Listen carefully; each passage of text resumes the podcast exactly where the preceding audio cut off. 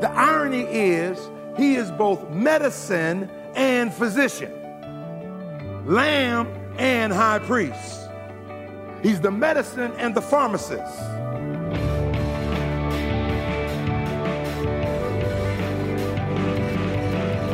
Welcome to Treasured Truth with Pastor and author James Ford Jr., Senior Pastor of the Christ Bible Church in Chicago. I'm Steve Hiller. Glad that you're with us today as we're going to be wrapping up our message from Jeremiah 8 called Is There a Doctor in the House? And, uh, Pastor, we began a few days ago taking a look at the fact that we all are sick. We all have this disease of sin. And because of that, we do need to in a sense, take the medicine.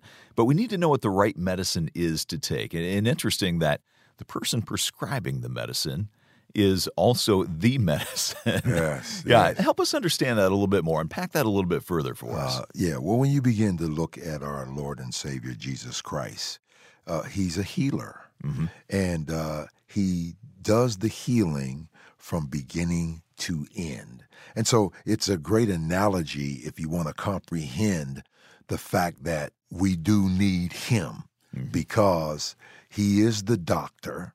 He's called the great physician, but he is the medicine, the balm in Gilead. Now, we say in the message, and we probably already said it, but see, the balm was imported and uh, it wasn't endemic to Gilead. They had to bring it in.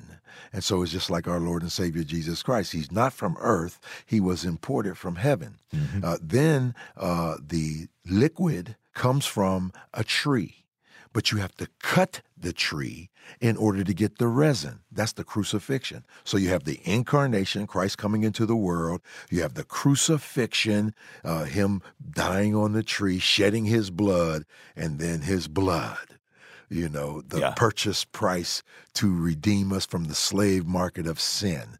Uh, the songwriter said it this way What can wash away my sin? Nothing but the blood of Jesus. What can make me whole again? Nothing but the blood of Jesus. Oh, precious is the flow that makes me white as snow. No other fount I know.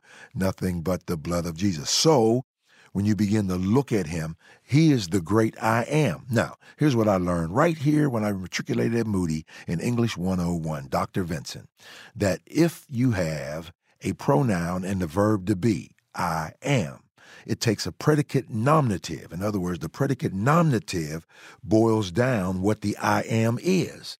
But Jesus just says, I am. Why? Because he doesn't want us putting him in a box. Mm-hmm. You see, he is omniscient, but he's also omnipresent. You know, and so right. and so you can add your own predicate nominative. What do you need him to be? I need him to be my provider. I am Jehovah Jireh. I need him to be my peace. I am Jehovah Shalom. You get it. You just put your own predicate nominative and get this. Since there are times when uh, my predicate nominative must change, then I just need I am because I don't know when I'm going to need him yeah. to be what I need him to be. Well, as you just said, the thing is, he is whatever we need him to be. I am. So I am. I love that. Hey, if you can, grab a Bible and join us in Jeremiah chapter 8 as we uh, wrap up this message. Is there a doctor in the house? Here is Pastor Ford. Galatians 6 1. Brethren, if a man be overtaken in his fault, ye which are spiritual, not everybody, ye which are spiritual, not just any old body, uh, ye that are spiritual, not just your friends, ye that are spiritual, restore such a one. In the spirit of restore, resnap the broken bone in a spirit of meekness. Here's what you do the truth. Boom, snap that bone, but in meekness. Why? Considering yourself. Why? Lest you also be, because there go I, say for the grace of God. How do you want somebody to restore you? And that's what he's doing. Things aren't well for Israel. And uh, the perspective of the prophet is this. Here's what I need you to understand. Things aren't well for you, Israel. You're going through a difficult time. And, and they're not experiencing God's best, and they're blaming God for it. And he's saying, You think God has buried you. He hasn't. And there's uh, some single mom in here who lost one of her two jobs and, and can't make her ends meet now. And said, God, you said you've never seen the righteous forsaken nor a seed begging bread. Well, what's my issue? You're on your way to the divorce court. And you did everything to try to save that marriage. You're in the married class. You even came to marriage Monday when the Smiths were here. And on and on it goes. And Jeremiah tells us, you're not buried, you're planted. Now walk with me, walk with me. You're not buried, you're planted. See, a lot of you think you're buried. You're not buried, you're planted. You think it's, oh, no, no, no, no, no. So what's the difference? Let me walk down with you. See, buried is forever. Planting is only temporary. You ain't under the ground uh, forever. And so then both burying and planting covers you in dirt. Anybody ever been covered in dirt? And usually what is the dirt? The dirt is the hate that people do to you. The dirt is the slight that people do. The dirt is the wrong that's been done. And so a whole lot of us been covered with dirt. But we need to realize that dirt covers you when you're buried, but dirt cultivates you when you're planted. So when you're buried, it's an interment.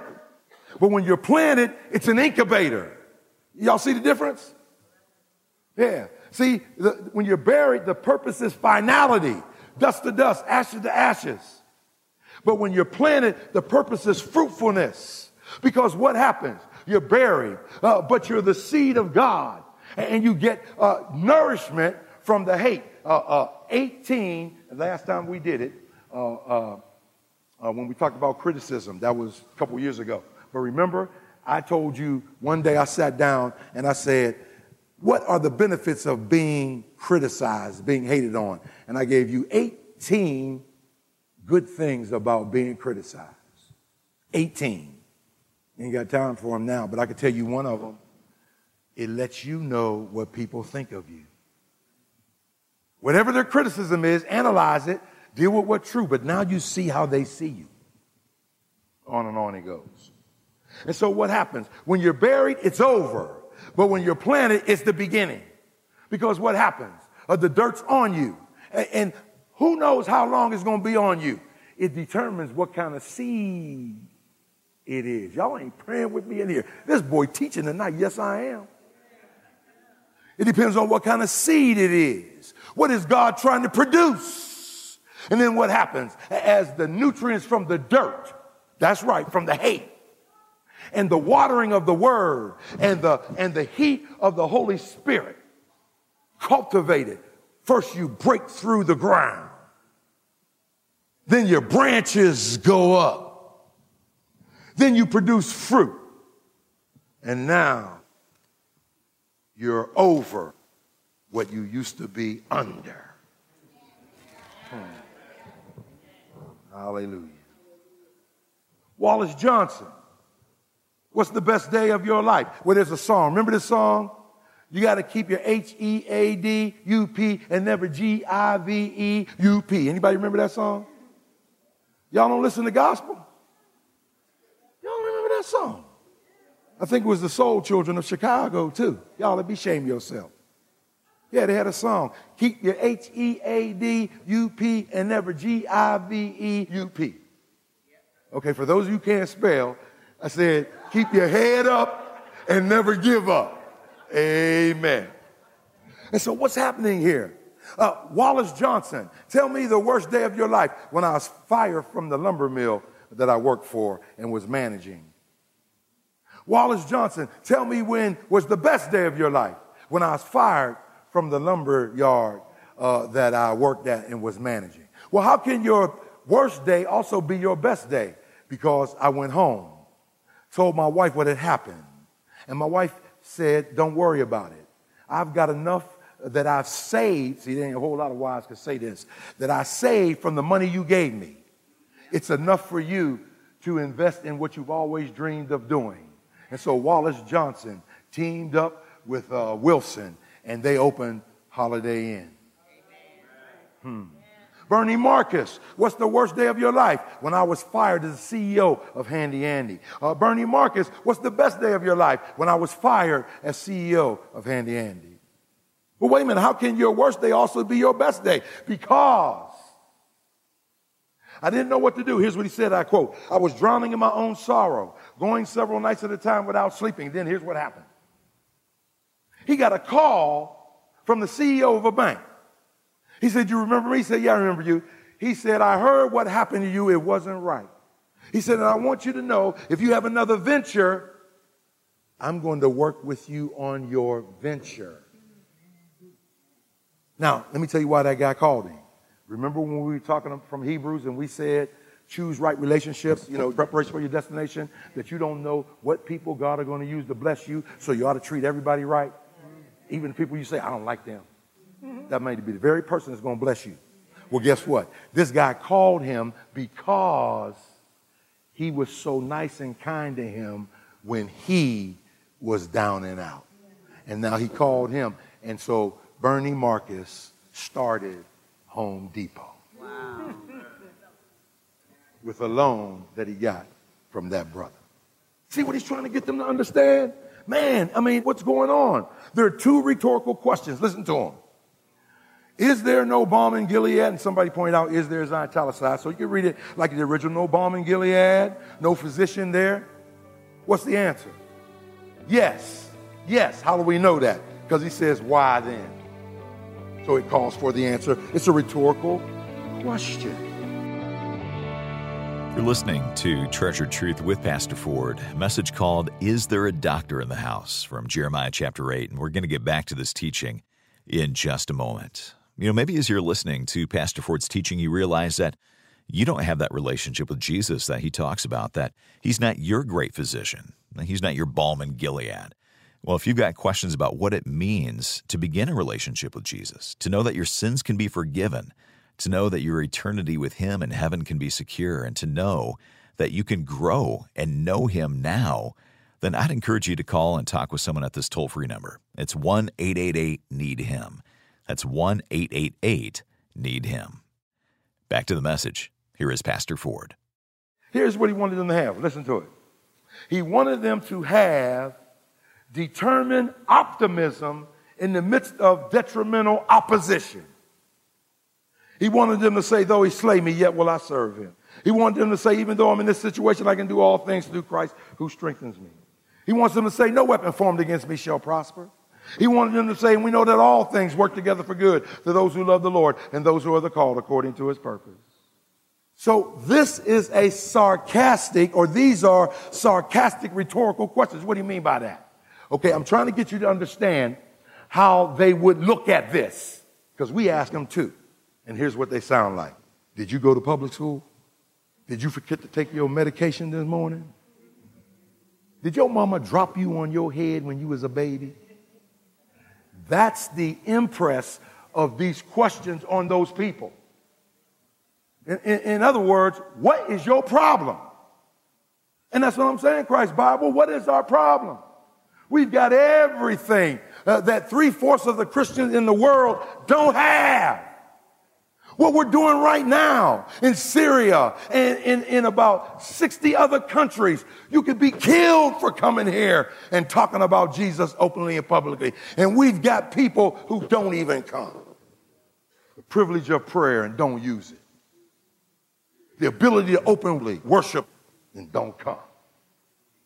And then wonder why God ain't doing something in your life. Huh. Wow. Then notice thirdly, the power of the prescription. And so the rhetorical questions are asked yes, yes, why? Look at this. Let me just cut to the chase. I gotta get out of here. The balm, you with me, was imported to Gilead from Arabia. It was called the Mecca balsam. And it came from a small evergreen tree. And the tree had to be cut to get the resin out of it.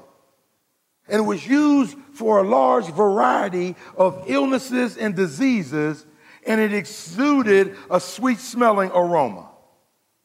What's the power of the prescription? We see it in the word recovered. I got to read this word. I got to read this word. Here's what it means in the Hebrew. Get this, get this. The word literally means to cause to ascend up to arise up, to break up, to bring up, to carry up, to cast up, to climb up, to come up, exalt, excel, fetch up, get up, go up, grow up, increase. Just translate all these in. I don't got time to say them all. There are about 30 more words that they use. Why haven't they come up, grown up, built up, prayed up? If this is the case, we have all of this, then why don't we have the concomitant benefits of that? That's the power of the prescription. It's able to do two things because the text tells us this, and I can't talk about it. Number one, it's unique. Number two is universal. It's power to get you out of the club into the church. It's power for you to quit your girlfriend, go back to your wife. It's power to get you to cut off TV and go back in the kitchen and cook something. Sometime. It's power. It's power. And, and get this, and get this, and get this. It was universal, so they didn't use it just for one illness. Anybody grew up like I grew up? Castor oil was the cure all. Oh, my stomach don't feel right. Come here, let me get some castor oil. Oh, I got a headache. Come let me get you some castor oil. Or castor oil, one of the other person said, well, for me, it was goose grease. Got a burn, goose grease. Got stung by a bee, goose grease. Got the measles, goose grease. Got chickenpox, goose grease. And here's what got me. Most of the time it worked. Here it is, and I, I got to finish up. The presence of the physician. The presence of the physician. Now, notice this. The irony is, he is both medicine and physician, lamb and high priest. He's the medicine and the pharmacist. Man, I don't have time to tell you all this. I was going to tell you about what happened with Sister Lyles one time when she was in the hospital and doctor said you got to have a procedure. She said, explain it to me. He told the nurse, go get the manual on that procedure. And Sister Lyles looked at him and said, what'd you tell her? I told her, go get the manual on the procedure. She said, you got to be crazy. Said, I got you. You've been getting me, and so now I got you. She said, you ain't get me because I was getting ready to call Artie and tell him, come get me up out of here.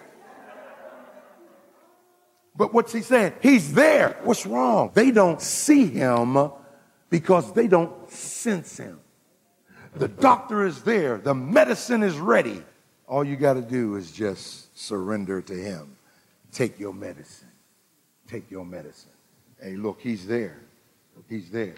He said, Lo, I'm with you even to the end of the age. So let me tell you what's going on here. Lo, it's a positive presence. Why do you say that, Pastor Ford? You don't need lo. Lo calls your attention. When you look at the pericope, it starts at verse 16, goes all the way down to verse 20. Lo is the high point, not the low point. We think the Great Commission is the high point. No, it isn't. Lo, everything I said. Now I want you to take a really take a look at this. Lo, it's a positive presence because it's Jesus Christ. I, it's a powerful presence. Why? It's emphatic. I and I alone. It's me. Yeah, as long as you got me. It's a present presence. Am is the verb to be, present tense of the, so it is a present presence. With, it's a pastoring presence. Where you get that from? From the word that he uses, pros, P-R-O-S, with. Uh, First John, we have an advocate, pros, with the Father. It literally means face to face. So it is a pastoring presence. You, it's a personal presence. God is concerned about you. Get this. God's relationship with you as an individual is unique in the history of the world and in the destiny of the world. In other words, no one was ever born, is born now, or will ever be born will have a relationship with God exactly like yours. Nobody